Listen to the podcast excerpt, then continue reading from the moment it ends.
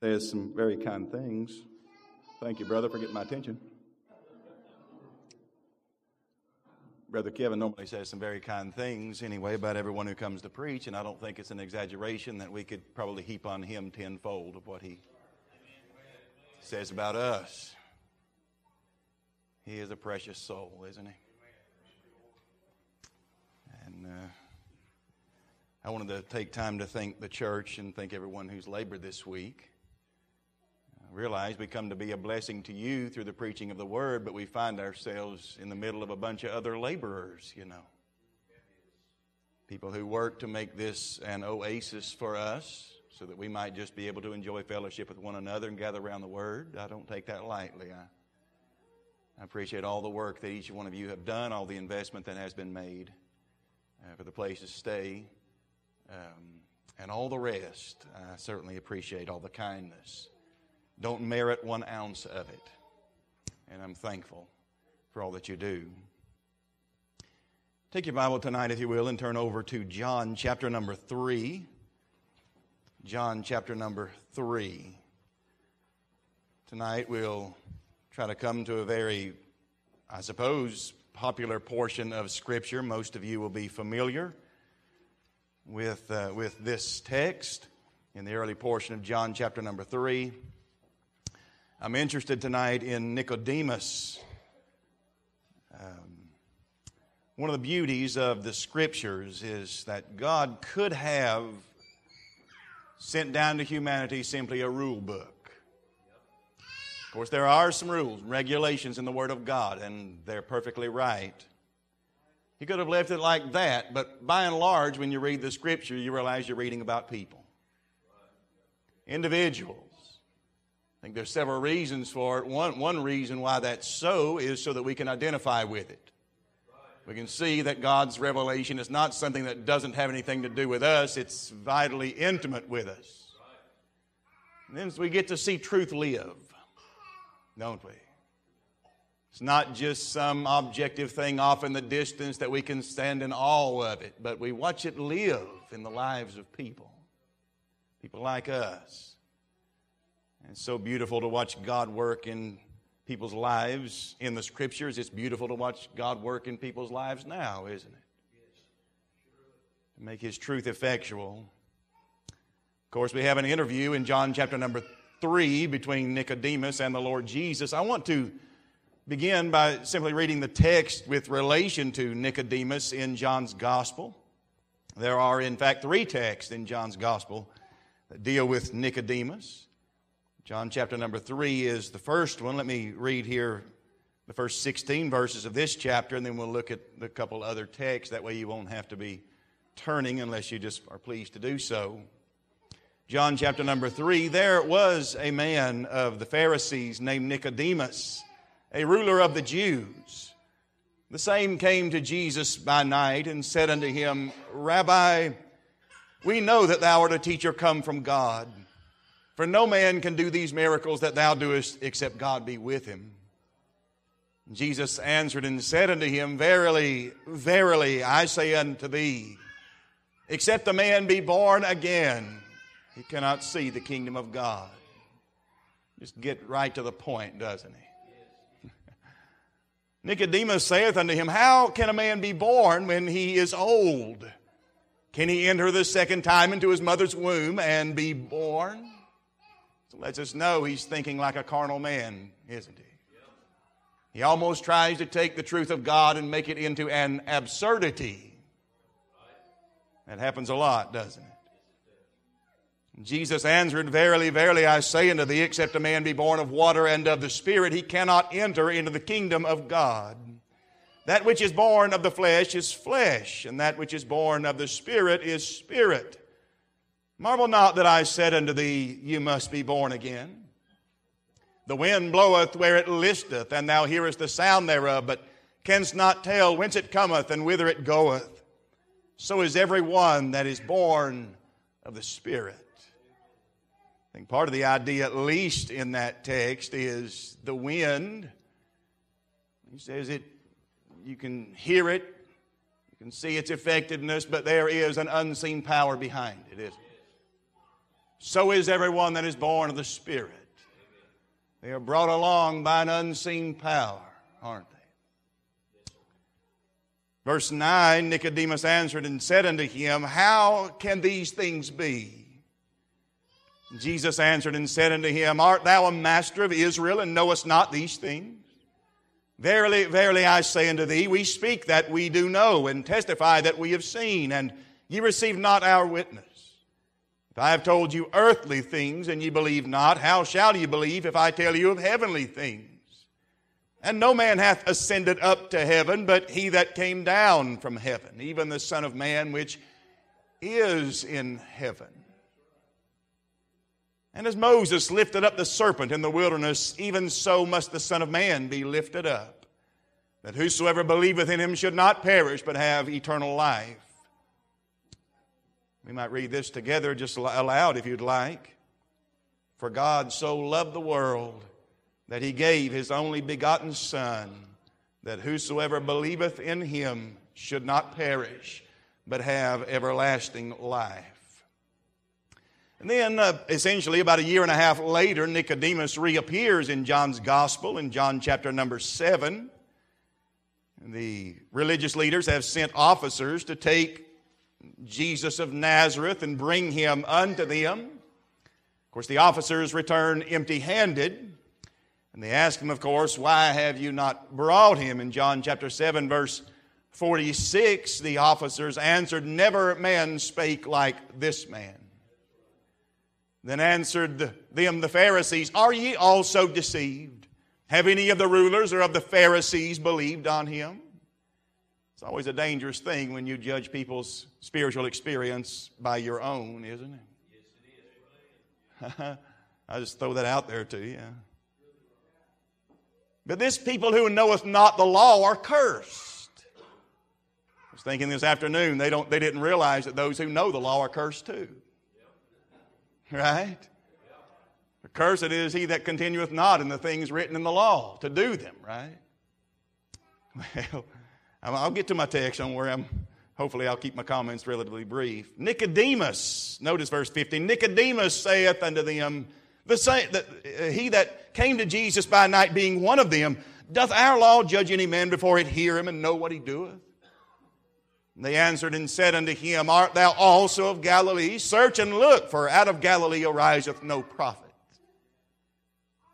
And then essentially a year and a half later in John chapter number 19, Nicodemus reappears. John chapter number 19, verse 38 and following.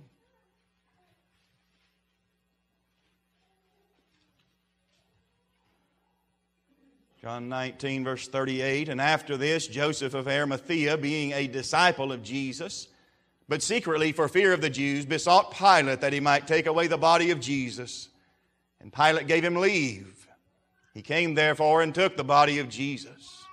And there came also Nicodemus, which at the first came to Jesus by night and brought a mixture of myrrh and aloes, about an hundred pound weight. Then took they the body of Jesus and wound it in linen clothes with the spices, as the manner of the Jews is to bury. Now, in the place where he was crucified, there was a garden, and in the garden a new sepulchre wherein was never man yet laid. There laid they Jesus, therefore, because of the Jews' preparation day, for the sepulchre was nigh at hand.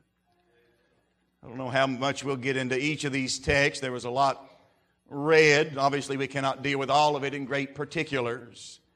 But I'm interested tonight in trying to say a few things about the unexpected story of grace in a religious man, in Nicodemus. As is the case with a lot of John's gospel, Many occasions, John writes things other than what have been written in the first three Gospels Matthew, Mark, and Luke. In fact, he's the only one of the Gospel writers to mention Nicodemus, but he does carry us through to bring some kind of conclusion, at least, to what the story of Nicodemus or story of grace in Nicodemus really is. The case of Nicodemus, when you come to him in this, in this, this book of John, is rather unusual. In fact, the, the truth of the gospel of grace often proved a tremendous stumbling block to the religious leaders in Israel. Oftentimes, the humbling words of grace seemed to escape them. They had concepts of righteousness which were untrue, concepts of their own goodness which were not sound. And therefore, when they heard gospel truth, it just seemed rather than to light a fire in their hearts, so to speak, it seemed to rather turn them completely the opposite direction. Rarely do we find a religious leader who sincerely comes to the Lord Jesus without any impure motives. Rarely do we see one who comes without any inbuilt prejudices already in him. Nicodemus is a welcome exception to that rule, isn't he? He comes to the Lord Jesus by night. A man of the Pharisees, we are told here in chapter 3 and verse number 1, a ruler of the Jews, a master of Israel, Christ says in verse number 10. He proves to be that exception to the rule. Of course, he's not the only one, but obviously we realize there weren't a great deal of them. In fact, they make reference to that themselves in chapter number 7 that by far and away they didn't think that any of the rulers of the Jews believed on the Lord Jesus Christ. Of course, any normal man would look at Nicodemus and the things that we know about him here in this text that are spoken of him in John chapter number 3, and we would look at this man and think, he doesn't need anything. I mean, brother, he seems to be, he seems to have everything in order. He, he is a man who is well educated. He is a master of Israel. Not only is he one that knows the law of God himself, but evidently he is an instructor of others in spiritual things. A master of Israel, well educated. He is naturally privileged, being born a Jew in that hour and being graced with all the spiritual advantages that the Jews had. He is a man who was religiously involved, a man of the Pharisees, we are told in chapter 3 and verse number 1, which Paul said was the straightest sect of the Jews. They had truth right, at least in some respects. He is a man who was greatly respected. He was a ruler of the Jews. A man who is socially exalted, a man who undoubtedly was morally unstained. And we would normally look at a man like that and think he doesn't need anything. What does he, what, what, what can this man possibly need? He needs grace, doesn't he? He needs grace in his heart and grace in his life. Saving grace he needs. Before this scene is over, I think he becomes at least to realize that much. Nicodemus in this text is about to learn that neither national privilege nor strict religious observances nor social esteem can take away the stain of sin that is inherent in every child of Adam. He is coming to learn truths that honestly to this point in time seem to have entirely escaped him. Nicodemus is a reminder to us all. In fact, in, in this other respect, Nicodemus is a reminder to us that the work of grace is not always, and you'll, I'll explain what I mean by this, an instantaneous thing upon one's first hearing of the gospel. In fact, we really don't, not sure until we come to John chapter number 19 that this man is a genuine believer. There are those occasions where, upon the first hearing of the call of Christ, men jump up and respond. Levi or Matthew was a, a one like that, wasn't he? He's sitting at the receipt of custom, and Christ walks by and simply says, Follow me. And he immediately arises and follows Christ, publicly identifying with that grace and with the purpose of Christ. However, on the other occasion, here in Nicodemus, the work of grace seems to begin here in John chapter number 3, but it ultimately takes a while to accomplish the same result in him as it did initially in Matthew. I am interested tonight in the course by which God in grace brought Nicodemus along until he finally identified himself publicly with the Lord Jesus Christ.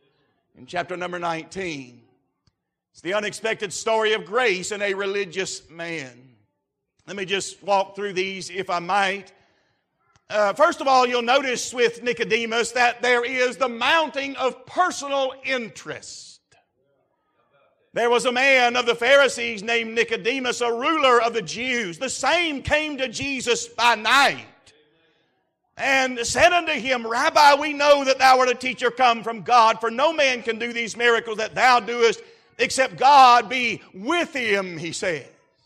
Now realize as you do, much has been written and much has been said about, much ado really has been made about why he came to the Lord Jesus and, and why he came to him at night. I personally probably don't read as much into it as maybe others do. It appears to me that he comes because he's got some interest in what's going on. And he comes at night because it seems to be the best time to catch the Lord Jesus alone. It may not seem very spiritual to you, but I believe that's probably what's going on here in this text. Ultimately, you realize that two things have happened in the life of Nicodemus. One, the, the divine had been evidenced. He comes to the Lord Jesus because either he has seen or he has heard about the miraculous that has been done by the Lord Jesus. It was this that first arrested his attention. Something is happening here that we cannot explain, that we do not understand. Here is a man who comes into Israel. He's not one of the higher ups. He's not one of the elite in the spiritual realm, but he's doing things and teaching things and all the rest that give evidence that God is doing something through him. There is the mounting of personal interest. These miracles, he says. Rabbi, we know that thou art a teacher come from God, for no man can do these miracles that's the first thing that appears to grab the attention, in fact, of Nicodemus. We're not given, of course, any specifics here. He does not mention exactly the miraculous that has been done. Undoubtedly, we could probably gather some information from some of the other Gospels as far as what has been done up to this point in time. But these miracles, there's something about the miraculous that has arrested his attention, that has brought him into an interest about what's going on with this man. An undeniable evidence that God is working, a, a, a well verified evidence that God is working. They, they realize it's not, it's not some facade, it's not a put on, it's not a show, but these things are actually happening. These miracles are actually true and valid. Brother, that, that seemed to, to prick the interest of Nicodemus. There, there was no alternative for him whenever it came to these miracles. Rabbi, we know, he said, that thou art a teacher come from God. That much, he said, we cannot deny. We cannot escape from that. He said, we know that much. The miraculous, he said, is divine evidence. That is what has been done is not the mere work of unaided man. No man, he says, can do these miracles that thou doest except God be with him. The divine was evidenced. Of course, he was not wrong, was he? When he said no man can do this, he was not wrong. No unaided man can do what Christ had done. In fact, in John chapter number 5 and verse 36, the Lord Jesus pointed to this himself. He said, But I have greater witness than that of John. For the works which the Father hath given me to finish, the same works that I do, bear witness of me that the Father hath sent me, he says.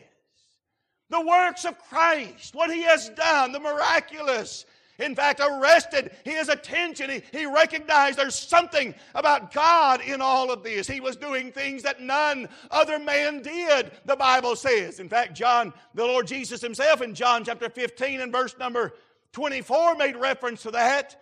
He said, If I had not done among them the works which none other man did, they had not had sin, he said. That is, their sin guiltiness would not be as aggravated and not be as large uh, without the light that Christ had brought into their world. The evidence that God was at work. He did works that none other, man, none other man did in sheer magnitude. We often, you know, we glory in the fact we say, well, Elijah did seven miracles and Elisha did 14, and we're, we're mesmerized sometimes by that. But the fact is, is Christ was doing it every day in every place that he went and doing such a such a magnitude of them, brother and sister, that it could not be denied. Wherever he went, he, he cleansed the lepers. Wherever he went, he opened blinded eyes. He caused the, the deaf to hear. He, he caused the lame to walk. He, he cast out devils. He made fevers to flee. And he brought the dead to life again. In sheer magnitude, there's something about this that should get our attention, shouldn't it? Something about this one that should arrest our interest. He's done something that none of the man has ever done.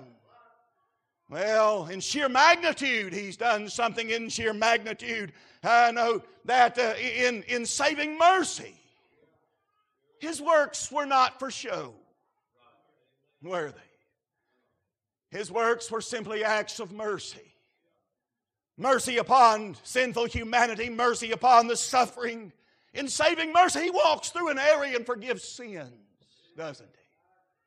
walks through an area and he delivers those whom Satan has bound. In mercy, I'm talking about his works that none other man did in sovereign might. The Bible said there went virtue out of him and healed them all.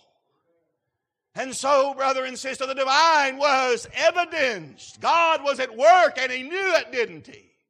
He knew it. There was no other explanation for it. It was unexplainable outside of God, he, he recalls. He, the divine was evidenced. But in this mounting of personal interest, you'll notice the desire was entertained. When he thought about it, he thought, I've got to know what's going on. Wouldn't you want to know? I mean, brother, if you were to put it in our society right now, it would be on every social media outlet the world over. You have you had someone who came through genuinely, genuinely healing people. Anyway, genuinely raising the life to dead, uh, the dead to life again. Genuinely, say, genuinely claiming the power to forgive sins. Wouldn't you want to know what it was about? No, brother. I'd want to know. The desire began to be entertained in Nicodemus. There are two things I think he was really wondering whenever he came to the Lord Jesus by night. First of all, I think he was wondering, who is this man? Who is this man? He's not one of our number.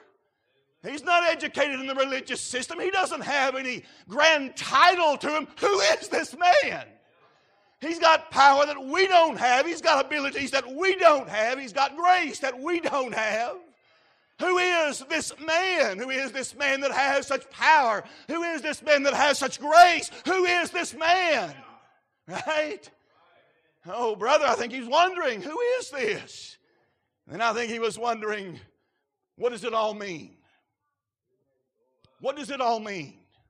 Why is he doing what he's doing? What does this mean? What is the significance of all this that he is transpiring? It's interesting to me that Nicodemus was in a place where he had obviously heard or seen some things, but he wasn't satisfied to just let it drift off or turn a blind eye to it. There's a lot that do that, isn't there? It's interesting to me that, I mean, the world has been in some ways saturated with the truth, at least, of what Christ has done. They make movies about it and all the rest, and yet somehow men can, men can afterwards turn a completely blind eye to it all. They know he they know the miracles that he worked. They know the life that he lived. They know how he died, and yet somehow men can still turn a blind eye to it. Nicodemus was not that man. And so he would come, even though it is night, that he may discover the truth of the matter. What's going on here? Something is happening. Something is happening, and I want to know. He knows what this is. These miracles we might ask tonight, are you interested? are you interested? I'll tell you this much, brother and sister, you'll never get anywhere with God if you have no interest in it. Uh, they that are whole have no need of the physician, but they that are sick. Right? Those who have an interest in it. And so you find the mounting of personal interest here in this text. You'll never have grace without it. Then, secondly, I want you to notice in the latter portion here that we read in John chapter number three, I'm trying to move along, the manifestation of perfect illumination or information. Christ begins to give him truth. He comes with a desire to know what's going on. What does all of this mean? And Christ tells him exactly what it all means. The desire to know the truth was not disappointed. Christ gives him more light. He desires to know some more about this, and Christ is gracious enough to tell him some more about it, although he doesn't really deal in the same vein that Nicodemus was dealing with. He takes away the veil from his understanding. One thing I love about this text, you'll forgive me if you think this is a little childish, maybe. But I view this text for years this way. Nicodemus comes to the Lord Jesus and he's interested in these miracles. These miracles, these miracles, these miracles. And it is as though Christ says, if you want to talk about a miracle, Nicodemus, let's talk about a miracle. You must be born again, he says. That's a miracle, isn't it? And that's a miracle of divine grace. Let's talk about miracles, he said. You're looking at me and you're seeing the miracles and you're wondering what those miracles say about me, he says. Now let's talk about a miracle and what it says about you. Huh? That you are in such a drastic state that something so drastic has to happen to change it before you can ever see or enter into the kingdom of God. Well, brother, I'm talking about miracles. He said, let's talk about a miracle. Let's talk about a miracle of being born again. That's a miracle. It was so far beyond Nicodemus' understanding, he couldn't grasp it, could he? Well, J.C. Ryle talking about, talking about the new birth said it is the calling into existence of a new creature with a new nature, new habits of life, new tastes, new desires, new, uh, new appetites, new judgments, new opinions, new hopes, and new fears, he says. A new birth. You see, the story of grace, any way you look at it, is a story of spiritual regeneration, isn't it? Being born again, a new birth. It's interesting that regardless of all the, the positives that we may see about Nicodemus, he was no exception to this rule. Nicodemus, you're a moral man. You're a respectful man. You're an interested man. But, he said, you're no exception. Not only are you a man who is respected, moral, and all the rest, but you are a man in need of being born again. There is the manifestation of perfect illumination. And so light is, light is shined upon his need, first of all, in verse number seven. Marvel not that I said unto thee, You must be born again. Light is shined upon his ignorance. In verse number 10, Jesus answered and said unto him, Art thou a master of Israel and knowest not these things? He says. That's always an interesting, that's an interesting question, as though the Lord Jesus said, if you just knew your Old Testament like you're supposed to know your Old Testament, you'd realize that no man can enter into heaven as he is. He's sinful and corrupt to the core. And you think that man's going to enter into the kingdom of God? No, something drastic has to happen that man. Something radical has to happen to a man before he can ever enter into the kingdom of God. If you understand the law, brother, you'll understand that much. And so he, he confronts his ignorance. He confronts his only hope in these verses the hope of the new birth. Let me just be quick here. I'm trying, trying to fly through. Forgive me. This new birth, it involves several things. He explains it to Nicodemus. One, it involves the womb of the Spirit, he says. You've experienced a natural birth, he said, but he said, this is a birth by the Holy Ghost, he says. This is not some natural level, he said. This is not something you can learn in school and get it, he knows. They don't teach this down at seminary, he said. This is what the Holy Ghost does in someone's heart and life. A new birth. You must be born of the Spirit, he says in verse number five. Except the man be born of water and of the Spirit, he cannot enter into the kingdom of God. That which is born of the flesh is flesh, and that which is born of the Spirit is spirit, he says. Verse number eight again. So is everyone that is born of the Spirit, he knows.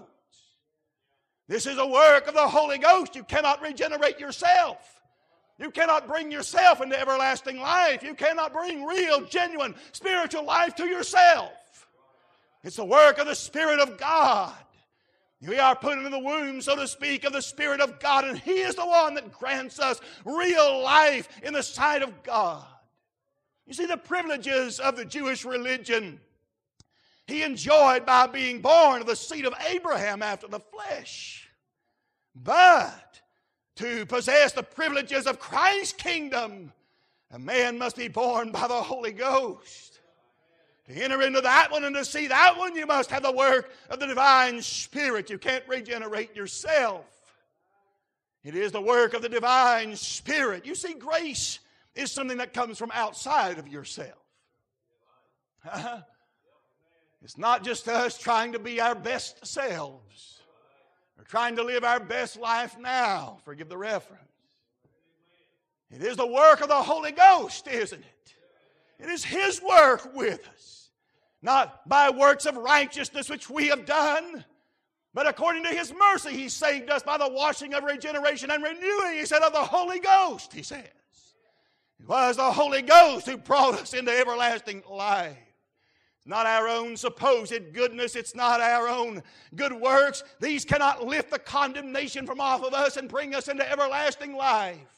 It takes a work of the Spirit of God to do that. And so he said it involves the womb of the Spirit. It involves the work of the Savior, he knows. Verse 13 and 14. No man hath ascended up to heaven, but he that came down from heaven, even the Son of Man which is in heaven. And as Moses lifted up the serpent in the wilderness, even so must the Son of Man be lifted up, he knows. It involves the work of the Savior. Two things he speaks of. One is coming down from heaven. And lets us know, brother, he was in heaven before he was here. Huh? Oh, yes. Lets us know something about who he is, but then he talks about his being lifted up, doesn't he? John would later say this, this language he uses to signify what death he would die. He's being lifted up. And it is on this basis, Christ said, that God grants repentance unto life. It is on this basis, the work of Jesus Christ and the work, the ministry of the Spirit applying the work of Jesus Christ to the sinful heart, on this basis, the basis of satisfied law, the basis of perfect justice, the basis of complete atonement made. It is on this basis that we are brought into eternal life. The work of the Savior, it involves the wealth or way of grace. Notice verse 15. He said that whosoever believeth in him should not perish but have eternal life. Like a precious gift, this life comes to us. Like a gift from God coming down from above. We sing, Born of the Spirit with life from above. But it comes to us as a gift from the gracious hands of God, not as something to be earned, but as something to be embraced. Whosoever believeth in him should not perish but have eternal life. All of his religion is naught. All of his prestige is fleeting without this saving grace. The wealth of grace it involves, but it involves the warmth of God. For God so loved the world, he says, that he gave his only begotten Son you say, how can we experience this through the love of God? It is the fruit of God's love for a sinning world, isn't it? Herein is love, not that we loved God, but that He loved us and sent His Son to be the propitiation for our sins. It is the love of God that brought it to pass. Listen, sinner, God doesn't hate you. That's the fact, isn't it? He doesn't hate you. If he'd have hated you, he'd have left us to ourselves and abandoned us to our own ruin. He didn't come to rub it in, he came to rub it out, didn't he? Uh, the warmth of God. It is this grace that Nicodemus must have. And so, the, the manifestation of perfect Christ walks him through what he really needs, the miracle that he should be interested in. My goodness, brother. Forgive me. I'll, I'll fly through the rest. Not only is there the mounting of personal interest, the manifestation of perfect illumination, but over in chapter number seven, there is the move of private inclination. You can see that something is working in Nicodemus in John 7. Evidently, he's not quite ready to come on out and say, Hey, I, you know, I, I believe in the Lord Jesus, but something is working. After 18 months, Suddenly, Nicodemus begins to show a tendency, doesn't he? Begins to show a leaning. They're talking about how, how the Lord Jesus is, and, and he said, I've got to say something here. Right? Let, me, let me say a word in his behalf. It's so strange that he does this here in John chapter number 7. Notice it's a, it's a small word, but at least he, you can tell he's giving some thought to some things, isn't giving some thought to some things. He, he dares now to say something on the behalf of the Lord. Out of the abundance of the heart, the mouth speaketh, does. And? Just a little word, but it's better than nothing. Right? We entertain things like this as parents. We look for our children to come to know Christ, and we're looking for indications that somehow something is there working. Truth is becoming manifest. Truth is taking hold uh, in their hearts somewhere. Grace is working. Right? It's almost what we see here in Nicodemus. He sees some grace working. He, he doesn't want to say a lot, but he's got something to say. It was a move of private inclination, and it's strange that he does it where he does it. He doesn't come to church and say, Can I say a word? He says it among his enemies, doesn't he? I don't know, brother. I, better than most of us would do now. He's not simply caught up in popular sentiment because the popular sentiment where he was was not what he was thinking. Right? He wasn't just saying what everybody else was saying because everybody else was saying something totally different from what he was saying. Not just caught up in a movement because the movement of everybody, all of his buddies and all the rest were in the opposite direction. And yet something was in his heart that was not working in theirs. I read the testimony of a man named Tom Cantor. He's the founder of Scantibodies Laboratories in California. Anyway, he, he was raised as an Orthodox Jew. His grandfather was an Orthodox Jewish rabbi. He said in his testimony that he was taught that a Jew could never be a Christian. And that he was taught that all Gentiles were either Muslims or Christians. He began to work out in the world some, and he was working with Gentiles, and he, so he assumed, okay, these fellows aren't Muslims, they must be Christians. He said they, that he, uh, he got in a really low spot, and he picked up a New Testament for the first time in his life and began to read. First time he'd ever read the New Testament, read about the Lord Jesus and the Gospels.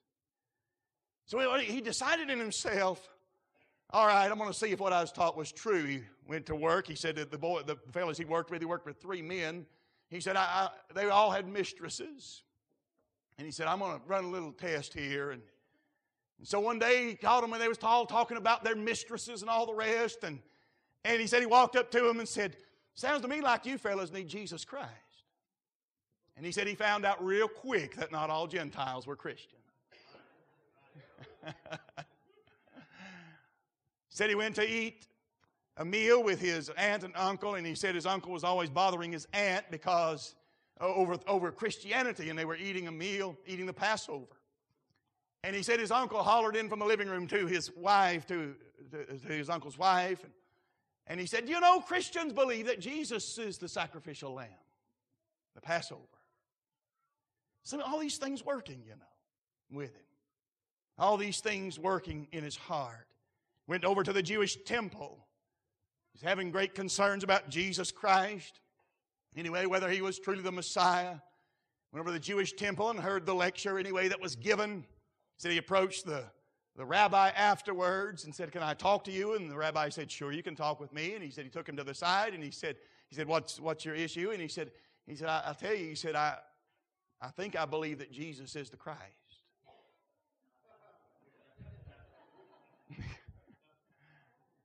and he was informed very quickly that if he ever mentioned the name of Jesus ever again, he would not be allowed back in the temple. But there was something working, wasn't there? Something working. A move of private inclination, you see. In John chapter number 19, and I'll close very quickly here. John chapter number 19, there's a moment of public identification. It comes out at last after three years from their initial conversation. Of course, we'd have tried to drag him to the altar in John chapter 3, wouldn't we? Christ just, Christ just left him with it, didn't he? I wonder why we don't use some of that wisdom in our time, but I mean, I'm not, I'm not you know, saying that urgency is bad. Sometimes you just have to, have to let grace have its perfect work, don't you? Uh, John chapter number 19, three years later, we find Nicodemus, who is at last seemingly ready to take his portion with Christ. There's a couple things here I think are of great interest. One, he, there is another man who seems to be able to help him. He's got the same struggles that Nicodemus has. Joseph of Arimathea. He's got struggles of his own, but both of them realize we're, we're, we're, we're in that direction. We're believing. We believe. We believe. And they, he may not, he may have had a hard time by himself, but he finds another believer that's like him and he helps him onward, doesn't he? To come out and publicly identify with Christ. But notice this. When he came in John 3, it was all about the miracles. But the miracles weren't enough to get him to identify with Jesus Christ. It was when he died, wasn't it? It was his death. His death that brought him to this point. Of course, the Lord spoke about it in John chapter number 3. But he, he doesn't come to identify with the miracle worker, does he? Huh? He doesn't come to identify, if you will, with the teacher, the, the rabbi that he talked about in John 3. He comes to identify with the dying one, doesn't he? Huh? And it is that that brings him out. I'm going to tell you, let me just tell you something. Let me tell you something. If the death of Jesus Christ does not get you to cling to him with all tenacity, nothing will. Nothing will. It is His sacrifice for our sins. It is His dying in our stead. It is His being lifted up in our behalf. That is what binds our heart to Him, isn't it? That is what brings us to say, I am with Him. I am with him. Regardless of come what may, I am with him. It is that, isn't it? The unexpected story of grace in a religious man. Let me just give you a few points of application here, if I might, and I'll be finished. One, be thankful for the fruit which springs immediately. Sometimes it happens that way, doesn't it? Like Matthew and like some others, you know, in the scripture we read about, first time they hear the gospel, they embrace it. Thank God for that. But let me say this be patient for the fruit which does not. Huh? We're liable to write somebody off and let grace work. Grace will work. Be diligent because grace does have its good work, doesn't it? Huh? It may take three years, it may take longer. Put the truth out there and watch grace work in a man's heart. And then be mindful that grace does not always accomplish its good work in the human heart in the same way. Right? We expect everybody just to jump up like we do. Right? It doesn't always work the same way, but it brought the same conclusion to them, didn't it? And so be mindful of that. But be bold. Your boldness may incite others like Joseph Arimathea, who decided, you know, the time has come. I'm tired of it. I'm I'm identifying with him publicly, unashamedly coming forward. Anyway, be bold because your boldness may incite others to be bold as well, right? Amen. Brother Kevin, you come.